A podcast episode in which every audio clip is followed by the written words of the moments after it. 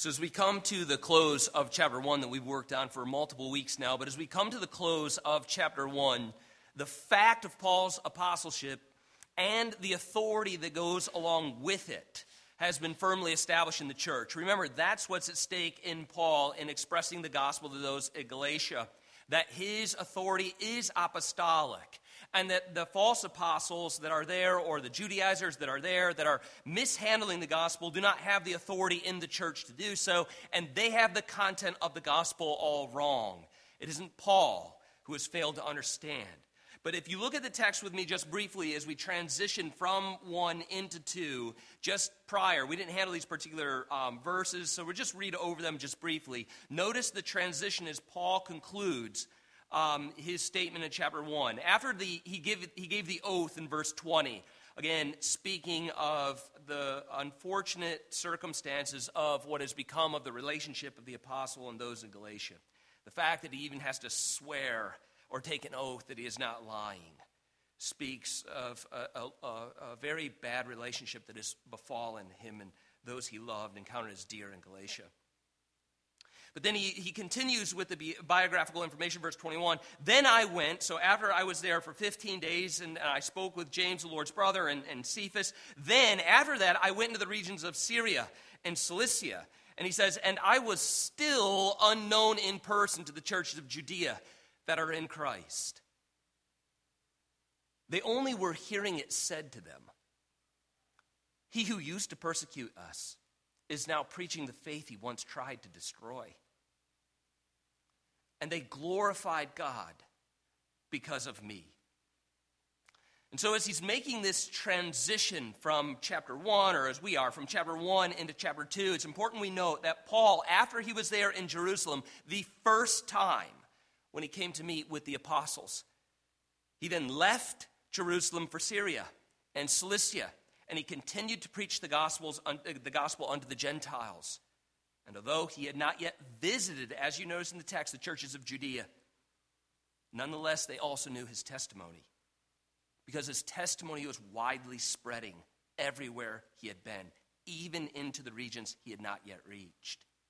If we look over the end portion of chapter 1 so far, we find out that Paul has been preaching the gospel in Damascus, Arabia, Syria, in Cilicia. And now the testimony of those regions has reached even those in Judea. They have not seen him face to face, as he says, but they indeed have heard of him. Now, what's the point, again, of Paul mapping out all of these pieces? I was here for this long, I then went here, then I went here, then I preached here, and I'll let you know I didn't go over there. But the people nonetheless heard of me. Why such a wide mapping of his testimony? To give to the Galatians in order, once again, to gain their trust, to correct them, to draw them back to the truth. But why the historical mapping of all of the elements of where he has and has not been? Why? Because, again, it's important to his argument. His argument has been, continues to be, and will be for the duration of the book. And it intensifies in chapter 2 this morning that he has consistently wherever he has gone, whether it be Damascus, whether it be Arabia, whether it was you in Galatia I spoke with, whether it was those in Syria or Cilicia, or those who heard of what I was saying all the way to Judea, I have, and I am, and always will, consistently preach the gospel of justification through faith by grace alone. I didn't change it in Damascus. Those in Judea heard of what I had said in Damascus. And when they heard it, they glorified God because of me. I didn't change it when I was in Arabia, and I didn't change it in Syria or Cilicia. I have not ever changed it. Neither have I got it wrong. But I have always preached the gospel of justification by faith, through faith, by grace alone. And as a result, the entire Catholic Church at this point has glorified God because of me. There's a harmony and a unity within the churches that have heard the singularity of the gospel. And now he then takes that historical mapping and the sense of confidence that the church stands with me. I've listed the places where I've gone to preach and to minister, and I give you full report that there is a harmony and a unity. There is a giving of glory to God because of me and my ministry among them. That it's you, the Galatians, who are out of accord, not the church, and not me. But this testimony stands against you.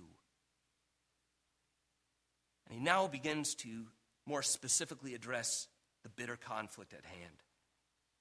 So he's moving from kind of a mapping of himself and his testimony and the content of his preaching, and now he's going to get very specific to a historical event where he addressed the bitter conflict that is now raging in Galatia. And it is this, namely,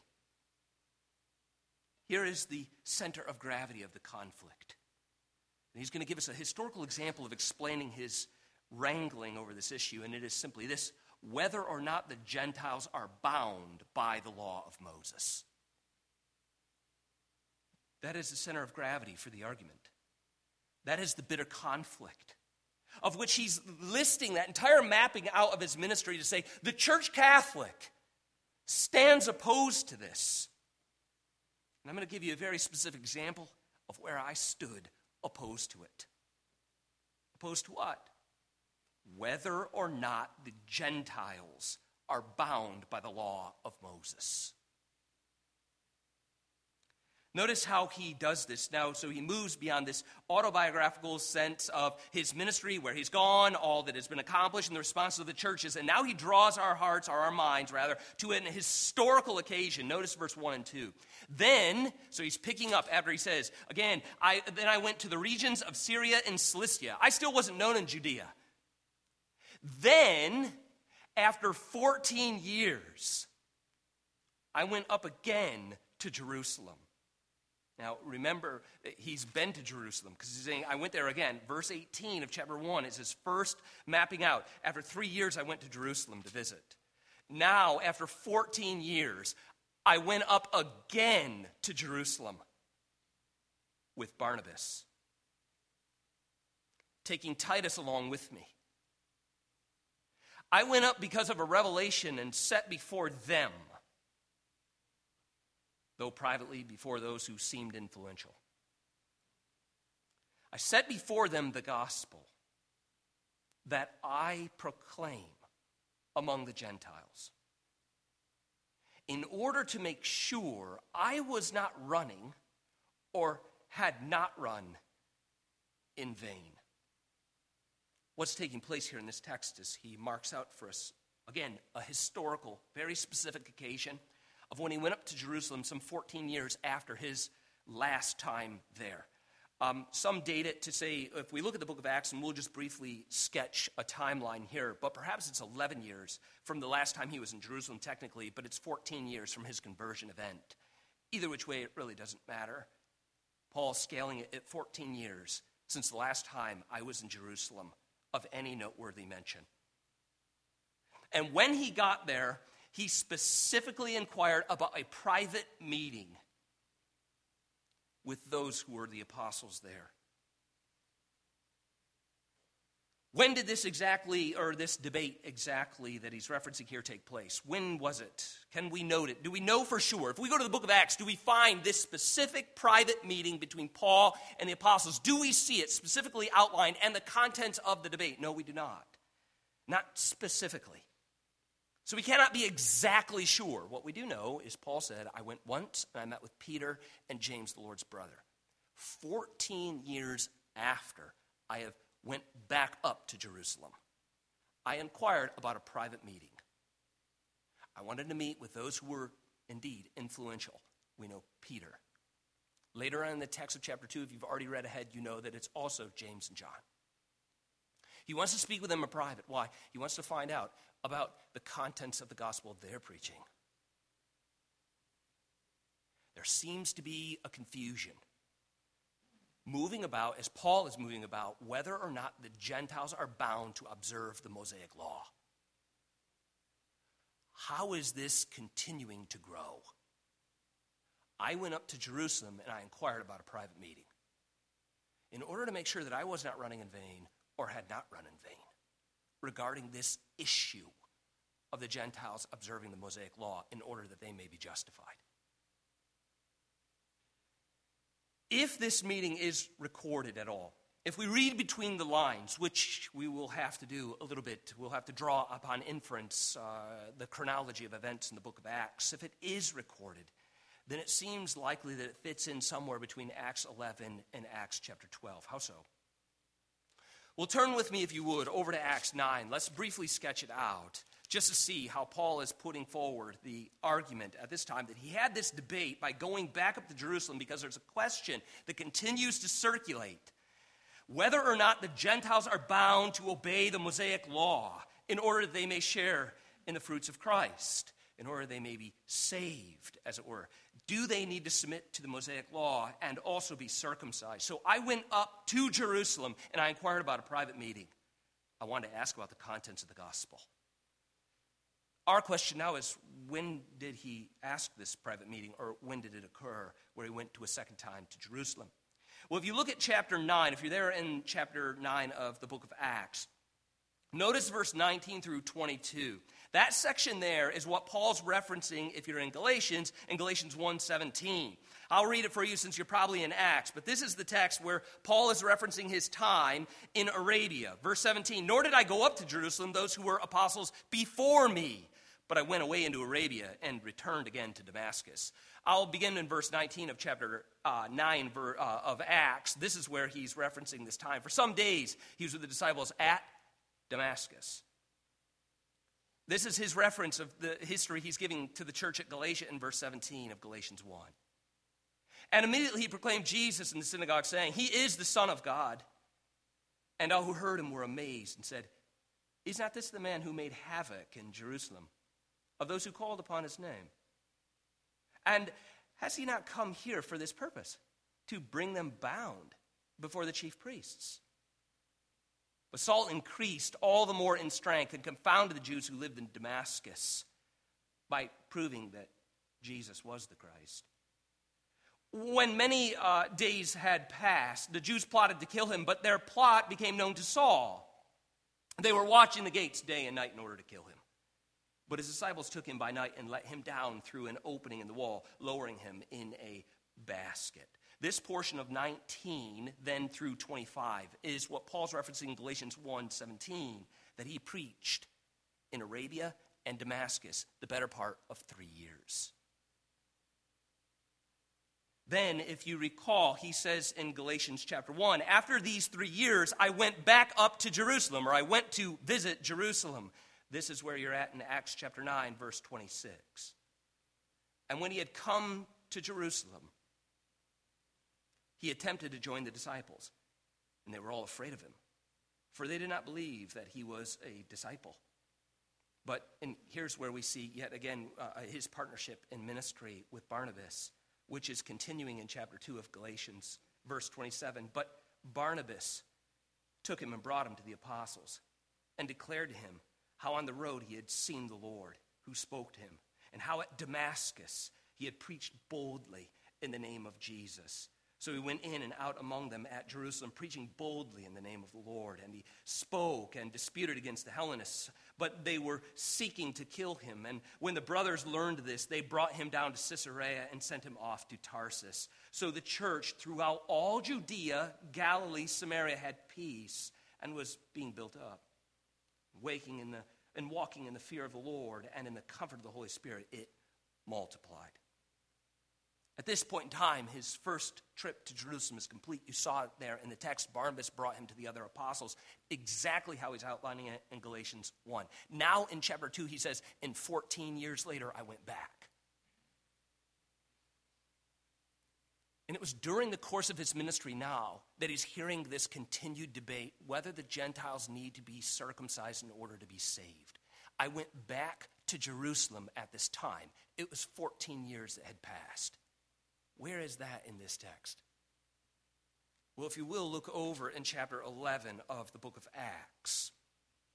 Just briefly, I'll sketch it for you because it's, if it is recorded that he had the secret meeting with Peter, James, and John, it's during this trip right here, somewhere located in this text. Acts chapter 11, uh, you'll notice verse 27. Now, in these days, prophets came down from Jerusalem to Antioch. And one of them, named Agabus, stood up and foretold by the Spirit that there would be a great famine over all the world. So the disciples determined, everyone according to his ability, to send relief to who? To the brothers living in Judea. And they did so. Sending it that is, the contributions and charitable offerings to the elders. How is it going to get to Judea, to the areas of Jerusalem? By the hand of Barnabas and Saul. This is the recording of his second trip to Jerusalem. Look over in chapter 12 at the end of it, and I'll just note for you one last piece that helps us understand the chronology of Galatians chapter 2. Verse 24 but the word of the Lord, or the word of God, increased and multiplied. And Barnabas and Saul returned from Jerusalem when they had completed their service, bringing with them John, whose other name was Mark. This is the record of Paul's second time in Jerusalem. This is the period of the 14 years that had passed since his first trip to Jerusalem. So it is suggested that during this time in Jerusalem, when he was charged by the elders to bring relief of charitable contributions to those in a very difficult time in the churches of Judea, Paul and Barnabas went together and brought these charitable contributions to the church to nourish the community of faith during a very difficult physical time. It is during this time of bringing the contributions wherein he sought a private meeting, as outlined in Galatians 2, with Peter, James, and John. Again, look at the text of Galatians 2. Then, after 14 years, I went up again to Jerusalem with, as we know by Acts chapter 11 and 12, with Barnabas. Now, again, I can't account for the fact that Titus was or was not mentioned. Um, Titus is mentioned here. He is not mentioned in the Acts account. Again, uh, uh, not sure as to the purpose or the reasons why Titus would be included in one account or another, but we'll see here in Galatians why it would be included here in Galatians. It's for the point of the argument of chapter 2. Whether he was there uh, noteworthy in Acts is really of no, no, no, no concern. Verse 2 I went up because of a revelation and set before them, though privately before those who seemed influential the gospel that I proclaimed among the Gentiles in order to make sure I was not running or had not run in vain. Now, again, at this point, he explains that he has taken Titus along with him for the reason.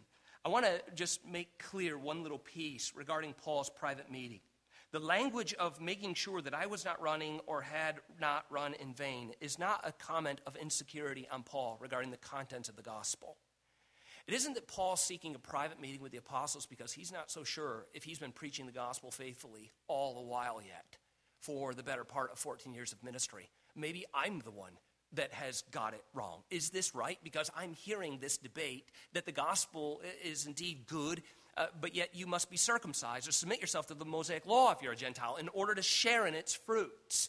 Am I the one who has it wrong? That is not what he's suggesting here.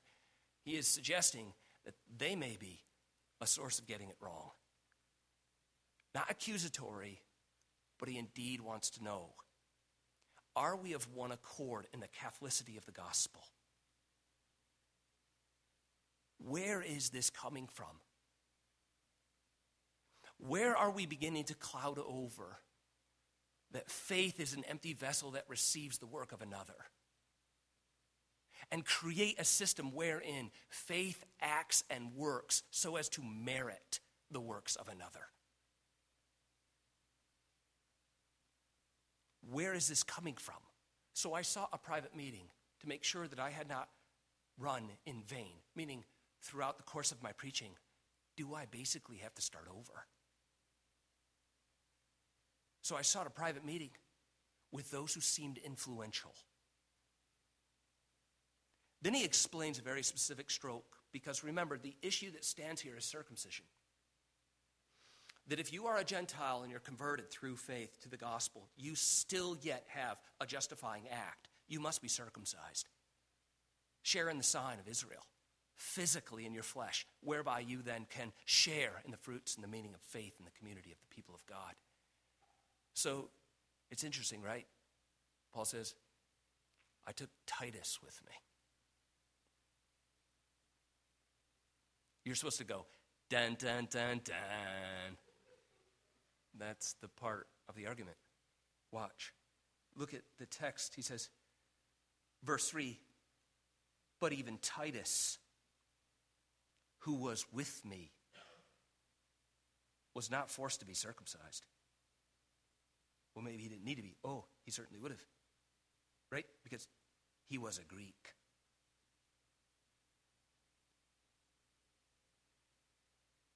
You see, the argument for Paul is that Titus served as a material witness to this very debate. His presence. I went and saw a private meeting to confront and to shore up that indeed adding works to the gospel is a denial of the gospel itself, even if it be circumcision and Mosaic observance. It's a denial of the gospel. I took Titus, who serves as a physical, standalone, material witness to this debate. He is a Greek.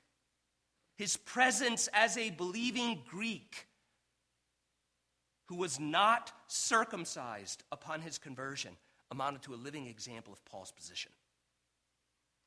Remember, Paul was being um, assailed in chapter 1 as being a man pleaser. He's making the convenient argument at the moment to the people who want to hear it the most. He's doing the very opposite of that if he appears with Titus at this moment to say, I'm not radically manipulating the gospel based on the context and the feedback. I went and I saw a private meeting for the very purpose of getting the gospel right. And I took, without question, Titus along with me. Why? He's a Greek. Well, did you have him circumcised? No, I did not.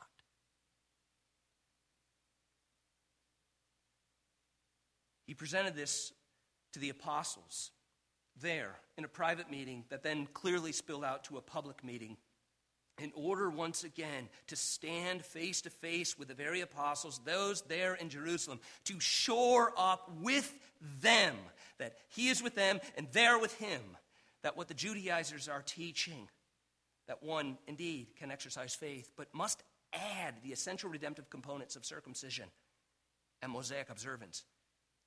He wanted to shore up with them that those elements are an absolute denial of the gospel. They cannot be added, and we're okay. Elements of the gospel cannot be added to, neither can they be taken away, or the gospel is lost altogether. Notice how he speaks of it in the text. He says, verse 4, yet because, so, so he's in this pri- private meeting. I, to those who seemed influential, I sought it privately. But even Titus, who was with me, I brought as material witness to that which I am proclaiming, that indeed they are also surely.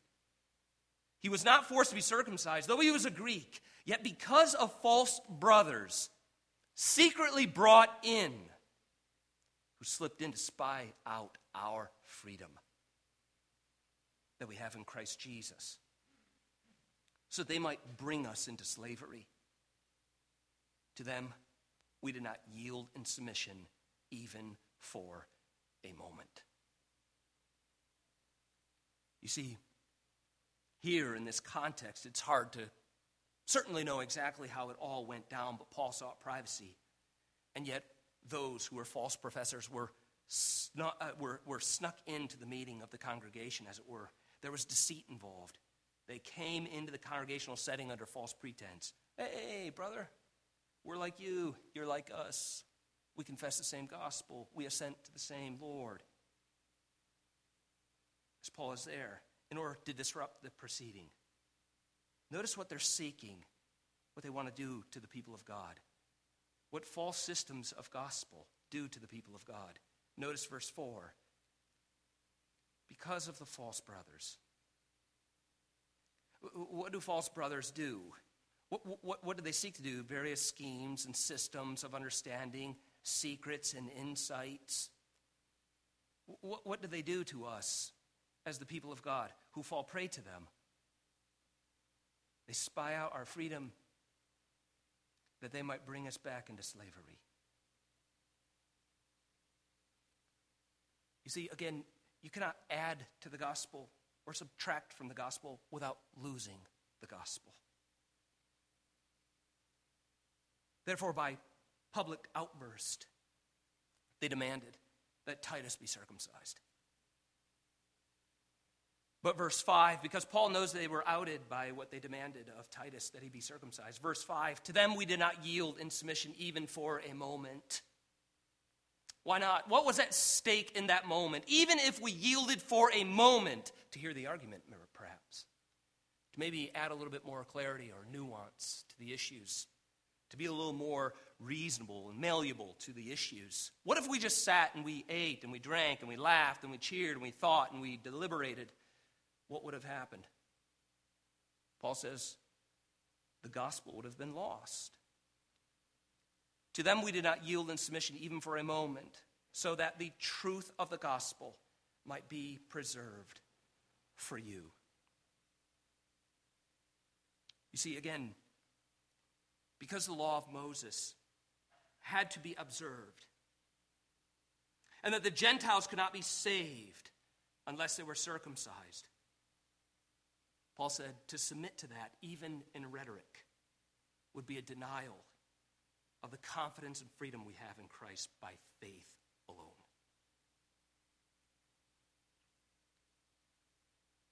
Notice the rest of the text just briefly. Verse 5. We didn't yield for a moment so that the truth of the gospel might be preserved for you. And from those who seem to be influential, this is his, his dialogue. He says, What they were makes no difference to me. God shows no partiality. Those, I say, who seemed influential, look at the sum total of the matter. They added nothing to me. On the contrary, when they saw that I had been entrusted with the gospel to the uncircumcised, just as Peter had been entrusted with the gospel to the circumcised, for he who worked through Peter for his apostolic ministry the circumcised worked also through me for mine to the Gentiles. And when James and Cephas and John, those who he thought were influential, who he sought this meeting with, who seemed to be pillars, perceived the grace that was given to me, they gave the right hand of fellowship to Barnabas and me. And we should go to the Gentiles, and they to the circumcised. Only they asked us to remember the poor, the very thing I was eager to do. You see, in the end, he says, they added nothing to me. They didn't correct me, they didn't change the content of my speech, but we agreed that the Catholicity of the gospel is uniform. That the gospel is the righteousness of another through the empty vessel of faith that receives. It doesn't strive, it doesn't work, it doesn't add. It passively receives and is thereby nourished. You see, I'll end with this comment. Think about it like this this is the logic of the debate. If salvation, and you have to think about this in microsystems, because that's how we're treated now, it's simply a switch of a single verb or a switch of an, uh, of an accent point or this, the, the, the, just the simple shading of your focus from one degree to another. It's so subtle, it's hard to pin down. Let me just say it to you like this think of it in these terms if salvation consists in the observance of what need do we have of Christ as our justifier and Savior? This is the language of Paul in the sum total. If salvation, now it may not be circumcised for circumcision for us, which it clearly is not. And, and, and it's not necessarily how we observe the Mosaic law that is at stake in our discussions. But let me just conclude with this fill in the blanks. If salvation consists in the observance of, your blank. What need do we then have of Christ as our justifier and Savior. Let's pray. Father, we thank you for this, once again, this Lord's Day. We thank you for the opportunity to be with the people of God in the organism of the church. We thank you for its various ministries the preaching of the word, the singing of the songs, the giving of offerings. We thank you for its uh, also attendant ministries. We thank you for RUF and uh, the good work that they're doing on Pitt campus and proclaiming this same gospel of Catholicity that indeed one can be justified through Christ, through faith, by grace alone. Lord, thank you again. Help us to understand the gospel, wherein we are making the mistake for subtly giving it up, order that we might self justify or self cleanse offer proper penance wherein we can finally be restored, but let us truly assent to Christ through faith alone. Let us be renewed and reassured of your gospel promises that we need, as we see here with Paul, to add nothing, but we need to receive everything. In Christ's name we pray.